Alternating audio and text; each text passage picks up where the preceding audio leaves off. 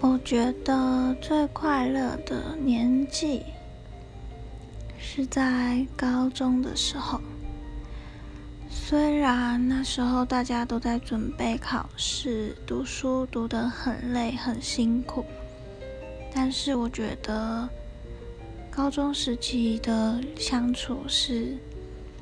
最真实的，最嗯真诚。就是在过了高中之后遇到的人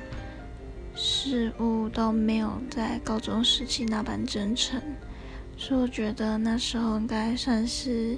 最快乐、最真实的一个年纪吧。